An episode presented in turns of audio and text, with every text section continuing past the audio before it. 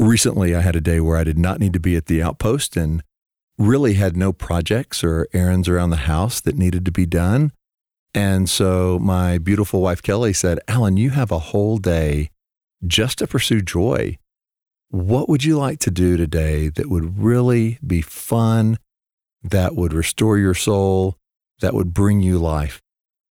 Well, that's a great invitation, right? But all I could do was just look at her and say, I have no idea. What I realized was I had been running so hard and so fast for so long that play had become a forgotten category in my life. And when I had the opportunity to spend a day doing that, I didn't really know how to answer that question. This is Allen Arnold, and you're listening to the Ransomed Heart podcast. After a seven part series on spiritual warfare, which, if you haven't heard, I encourage you to do after this podcast.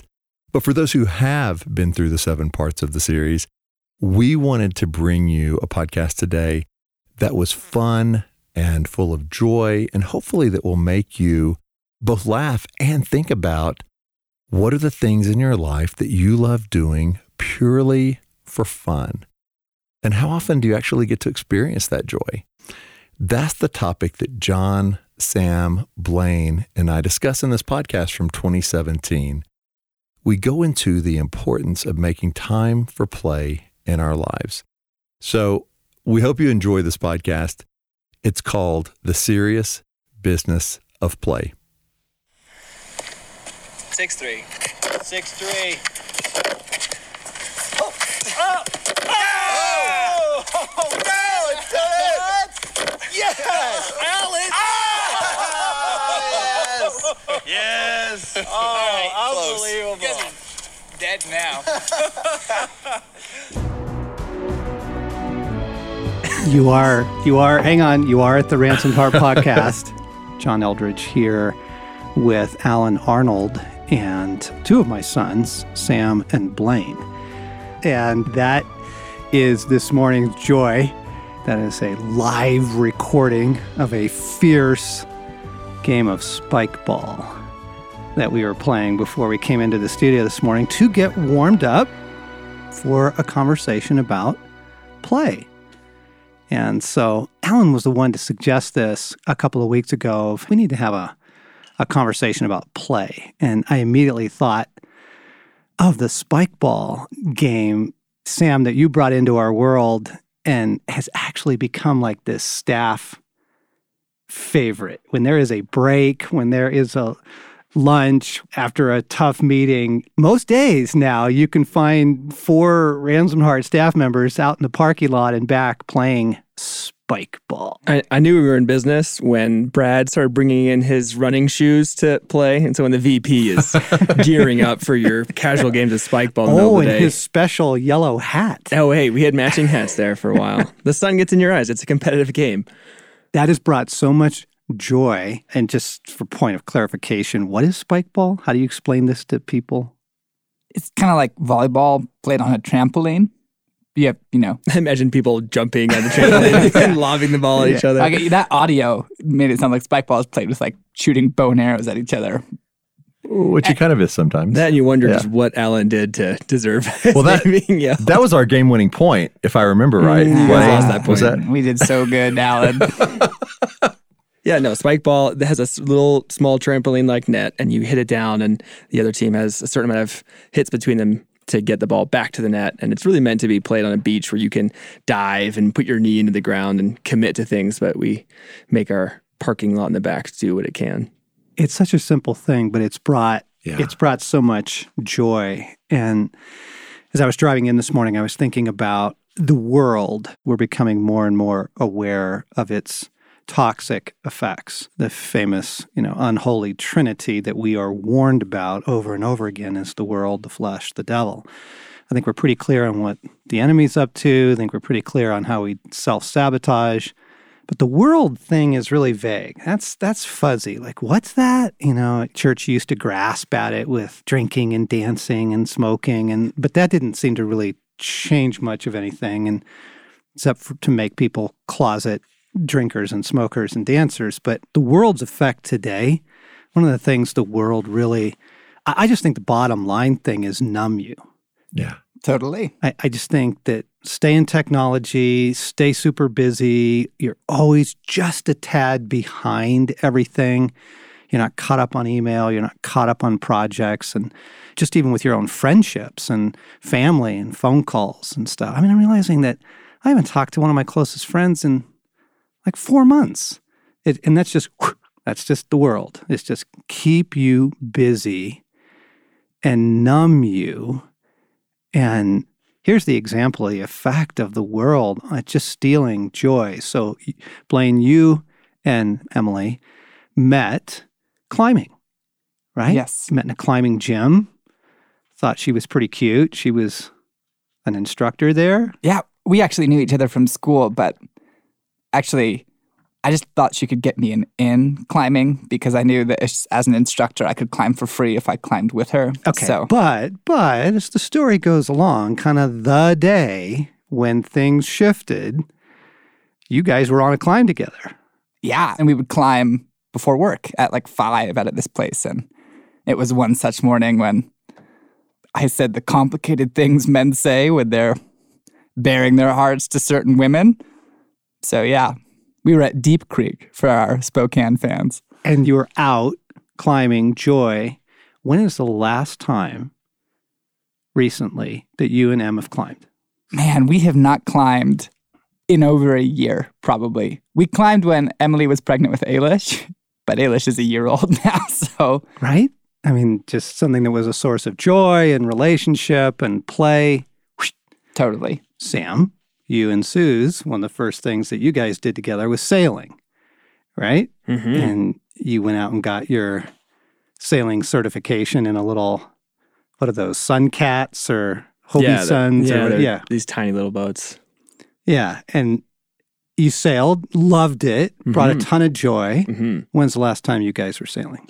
Well, we haven't lived by the ocean in quite a while, so it's been it's honestly been since we lived in California, which is over five years now. We're talking years. Yeah. Yeah. So I just just to point out the conversation about play is not because this is what we do all the time. Rather, the observation is the world robs it and steals it in one way or another. You just get busy, you get tired, you you can't afford to do the things you used to do, can't buy the lift ticket, you can't whatever it is. And we just wanted to bring play back to the table and talk about it. Maybe offer a little encouragement to get it back in your lives. Yeah, well, it, it almost seems at this point in our life, not wasteful in the sense that it's not good, but it's almost like we can play if time permits. And rarely does time permit in the midst of taking kids to activities, getting things done, taking care of business. And so Kelly and I were just talking about this actually a few days ago, beginning of this week, because the issue was we had just returned from a captivating.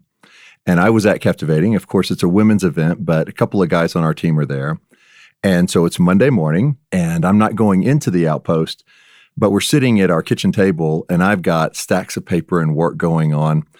And Kelly said, I, I thought you were taking care of your heart today. Like, I thought you were just going to enjoy and play. And I found my response real, I was really irritated, not so much at her, but irritated at that question hmm. or that observation because I realized I thought my response was, yeah, that'd be great if only there was time. But there's no time to recharge. I've got to get things done. I've been gone for five days. And it was a beautiful conversation where she went after my heart on no, we're not going to do that. You're going to unplug because not only is it good for you when you play and restore, but it's good for our whole family that the man you need to be requires play and downtime and restoration, not just doing more, doing more, doing more. I would just identify when it feels like most of your life is triage. What can get done? What do you have time for? And that the odd category of play, I'm even realizing in this conversation that most of the things I do have like a clear strategic place in my time, whether it's time with God, time with community, time in my work. But play is this bonus that doesn't seem to fit into the life of my soul. And therefore, it's just totally easy to go, oh, well, I was going to do X. I mean, the other one, uh, Sam and I love the sport of triathlon and we love riding bikes. And we're only now, after like a three month break, It's been longer. It's already it's been four it's now. like a four month break, kind of harassing one another back into riding our bikes again. And that something that was just this kind of wellspring of joy in our lives gets snatched away because there are so many important things that are just competing for its place. When you guys were riding last spring, I remember how much life it was giving. And that life was spilling over into the rest of life, you know, into work, into relationships. It was brought brought a lot of joy. And then Okay, so what I'm struck by is the language we use around like is very different. We're saying the word play, and when I think of my daily life, having a young daughter, Allen, like kind of your list of just the pace of things. If I'm given a moment, I kind of feel like I have to like medicate or or relax or just kind of turn all of the valves off. And that's not the same thing as play. It's often like I'll sit down and I'll watch a video on the computer or eat some chocolate or something like that. And it's a way of kind of that hmm. sighing internally, which is super different than this conversation around play. And even can affect some of the ways that like I love the triathlon training stuff. It's awesome. And at some point it does shift into work kind of. And this you really should be doing this. So if you're not, you're kind of failing. And then if you do it, you're like, well good, at least I didn't fail today. And somewhere in the midst of doing it, it turns into play again. But there's like this buffer, I think. So there's two things I'm, I'm just throwing out there. One is the play is an interesting place to go, right? Mm-hmm. Because mm-hmm. I, given the opportunity, given a few moments in the day, Yeah. I'll just exhale and stare at the wall. And some of the things that I do that do bring life somehow like fall into these should be doing kind of categories rather than love to be doing type categories. And I don't know how that happens. Yeah. And again, I, I want to point out to our listeners this is a group of people that take pretty good care of their souls. I mean, we have a culture that we try and disciple people in of your heart matters, it's the wellspring of life, you know, and take care of it. Establish rhythms for your life, do those things. And even as a culture at Ransomed Heart, we have a very intentional. So if we're out on mission, everybody gets time off afterwards. We don't expect everybody to show up Monday morning again. It's like rest, recover, replenish. You know, we want to live a healthy lifestyle. But putting play into your strategic thinking, not there. John, there's a quote I came across just today, this morning, and it's by a guy named John Wanamaker. I have no idea who he is, but listen to his words. People who cannot find time for recreation are obliged sooner or later to find time for illness. And I think whether he sees it that way or not, that's a heart story. Like if we don't find time, Sam, to do what you're, you know, not to watch the video or to find something momentary pleasurable but not play ultimately we are going to find time it's just going to be time with a massive recovery that we've got to give ourselves It does seem that unless you are allowing some, I think of the word relief for the thing you're describing, Sam, but that one can go both directions too. But unless there's some regular strengthening and release for your soul in the place of play, then you actually end up carrying wounds that could have been healed simply through having some time for them to surface. The other thing I think of in this conversation is that the reality that Jesus is actually very playful hmm. and that if you are not intentionally engaging play, then you are missing part of the personality of God.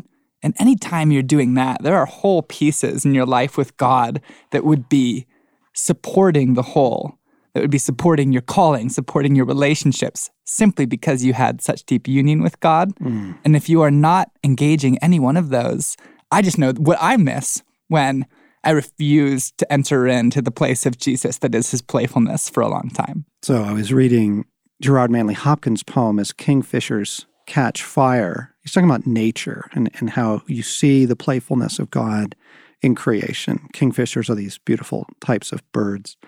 As kingfishers catch fire, dragonflies draw flame. Each mortal thing does one thing and the same crying out, What I do is me. For that I came. And then this lovely line Christ plays in 10,000 places. Mm. When I first heard that line, it really disrupted me. I'm like, What? Christ plays in 10,000 places? No, he doesn't. He's about more serious stuff than that. He's bringing the kingdom and rescuing people and shutting down evil. And Christ plays in 10,000 places. It took that much, what felt like exaggeration to me, to get my attention Mm. and go, oh my gosh, right. The playfulness of God. And so, to your point, Blaine, like how much of our life and our life with God we actually never experience because we don't recognize his playfulness in a moment, in an invitation, in an opportunity. Yeah, play to me speaks of a certain condition of the of the person playing, right? Like if I think of the hierarchy of needs, this person isn't needing triage, they're not needing food, they're not like desperate, which is often what I feel like my kind of small saves in the day can be. If it's just a few moments of breathing or staring at the wall, that's a lot more like triage. Whereas play has this abandon to it, it has a presence to it, it has a like a knowing that something is going to be well and the world can keep on spinning for however long. And it does affect others. Like I loved the the effect that bringing Spike Ball into the outpost had because all of a sudden people are poking their heads in and they're initiating games and there's just a whole nother way of interacting and like it's beautiful and it speaks to a certain like level of health and level of way of handling your life that sort of the the triage it's it's not just you need to take time to recharge and recover play is like intentional and somewhat aggressive in the world of life and feels defiant. It does. John, you're mentioning creation. Now, when I hear about creation, most of the time when it's talked about in church or in religious settings, God worked for six days and then had to rest. You know, he had six days of creation, but the creation was actually like, I think that was one of God's most playful, joyous, beautiful things. And we've turned that story into him working hard and then being exhausted somehow and resting on the seventh day when to me that's just the beauty of creation and recreation i mean we're recreating we're creating something new in us when we're in a state of recreation and i think we just miss that i miss that so often Okay, speaking of the playfulness of God, so like right now in the studio at this moment, we have what is that, a wasp? A June bug? Oh, it, no, it's something with a stinger. It is not as innocuous as a June bug. this thing is flying around above us in here and it's distracting everyone. And I I love the playful interruption of God. He's like, You're even getting uptight about a podcast on play. Like, chillax. Okay, so I'm sitting with this beautiful couple, friends of Ransomed Heart, deeply moved by the message, and that carried them overseas to fight human trafficking. And they've been like literally in the fight for three years. And we were just chatting. It was just a conversation, kind of catching up. And but the comment they made was we used to have a lot of playfulness in our marriage. We got to get that back. And just simple things. They rode bikes together. They like riding bicycles. And like, man, it's been a long time since we've done that. And this isn't meant to be a shaming podcast. This isn't meant to be, okay, now let's add some guilt to your life. It's all of us have been ripped off. Like we just want to point out the hijack and go, man, play got stolen and we want to get it back. Em and I love playing cribbage and actually various games, but we realized very quickly that the level of opposition to the joy that's available in play and to the connection that's available in play was so significant. We actually had to have to stop before we start any game and pray over the space because what we're after is connection with one another, is laughter. What we're after is this kind of communal bond that happens in the space of fun, in the space of relief. And that even when we did have time to break out a deck of cards, more often than not, it was frustration and you know, it goes really poorly for one team. And the message that's coming on is just that classic thing of it's just so not worth it. You know, you go to drag your bike out of the garage and both tires are flat, the trail is muddy. And I think I'm just surprised by the level of opposition but then finally letting the level of opposition tell me how important the activity was, mm-hmm. and that simply stopping before we do something because we want playfulness in our marriage to pray over the space and to consecrate it and to bind thievery has been massive. It has also it's made uh, our cribbage games far more competitive because I usually don't just get bad hands, though Emily is an excellent cribbage player. wow. I don't think it actually does have a stinger. We found the bug because Blaine just literally What jumped out of leg? his chair. A seizure. No, it's not. It's not. It looks like a hornet. Somebody Wikipedia this for us. It has a hornet butt and a regular bug body, and we're choosing to let it live. Okay, so there you have it. Live report here from the Serengeti, the wildlife of ransomed heart. I think what we want to do is just put out there the idea of recover play. Recover play. And one of its greatest, greatest, greatest gifts is lightheartedness.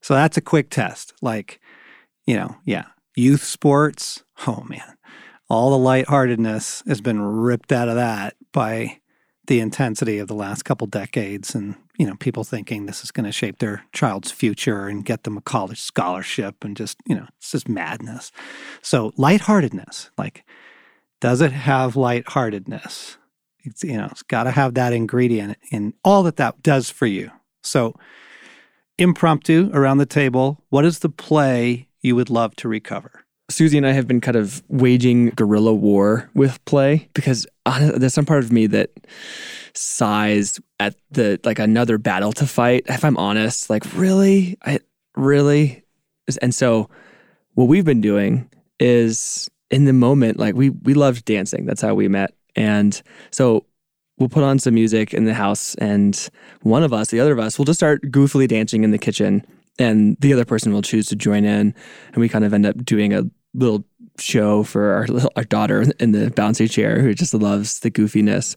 And to me, that's almost it's spontaneous, it's quick, it's lighthearted, and there's a playfulness uh, to the marriage that it then invites of just we can be goofy again and and and enjoy each other this way. It's something stories that I heard about Craig the same way that people would come over and he and Lori would be out on the deck dancing and yeah like I, I I love the joie de vivre that that sort of symbolizes for me. yeah oh i want to set a low bar here Yeah, so dancing Right. in the kitchen is my answer. because the spike ball thing for what it's done for the team. We're, again, we're talking about a little plastic ring with a net on it and a ball. I mean, it's it's not much, and you can get out there and and play a game in 15 minutes, and it's brought so much joy because of the spontaneity. You know, it isn't let's go run a marathon together.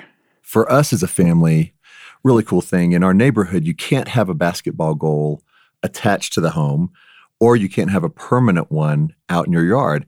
So for years, we just gave up on that, even though all our kids love to just shoot hoops and, and play horse and just enjoy. And so we just bought a few weeks ago one you can wheel in and out of the garage, lift, you know, raise it to the full height. And we're out there all five as a family laughing and playing. And and we had let something stand in the way because it felt like too much work to take it in and out every day and realized this is a blast or why did we not do that early on? And then personally i've always wanted to play the guitar and i've never played the guitar. Now i don't i don't have high aspirations of joining a band or anything like that. I just want to play it. And so i've had a guitar that kelly gave me for a birthday for five or six years and it sat in our family room propped up against the wall so i see it every day and my desire is like before the end of this year to just start learning how to play something simple just to just to engage with music in a way that I think would be a blast. No pressure, low bar. Man, I know you're not aspiring to join a band, but if Sam learned the drums and Dad picked up the bass, we'd be most of the way there. I'll whistle a tune. For Em and I, right when we got married, I had already loved road biking, and I bought Em a great, you know, entry level road bike, and just so many fun evenings riding up the hill to the park, like a mile, and then walking around. And recently, Ailish has grown big enough that we can put her in a bike chariot, which I scored on Craigslist recently.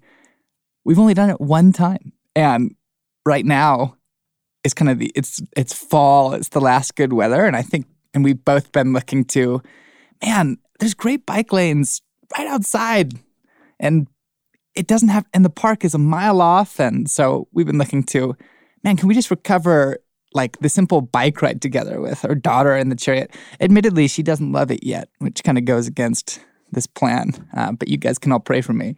He's serenaded by her screaming behind you the whole Man, time. sometimes. Yes. I don't know. I'm, I know it's coming around the table, and I'm quickly going to the files to come up with some inspiring thing to share. I don't know. I don't know. Like between Stasi and me, like where like where we could recover play, eh, and that is, I just need to be honest about that and just let that be rather than fake it. I don't know. Like I want it. I want to recover playfulness and lightheartedness and just not have life always being epic. You know, some people need to get a little bit more epic in their life. I actually need to get some of the epic out of my life. and I was just struck by most of my hobbies are fairly epic too. So, yeah, play. We thought we'd just throw that out there for you, friends, because Spikeball has been bringing this team a ton of joy and playfulness. And it doesn't take much. It's, hey, you want to go outside? And boom, joy, laughter, the audio track that you heard at the beginning. You've been listening to the Ransomed Heart podcast. John, Blaine, Sam Eldredge, Allen Arnold, and uh, thanks for listening in.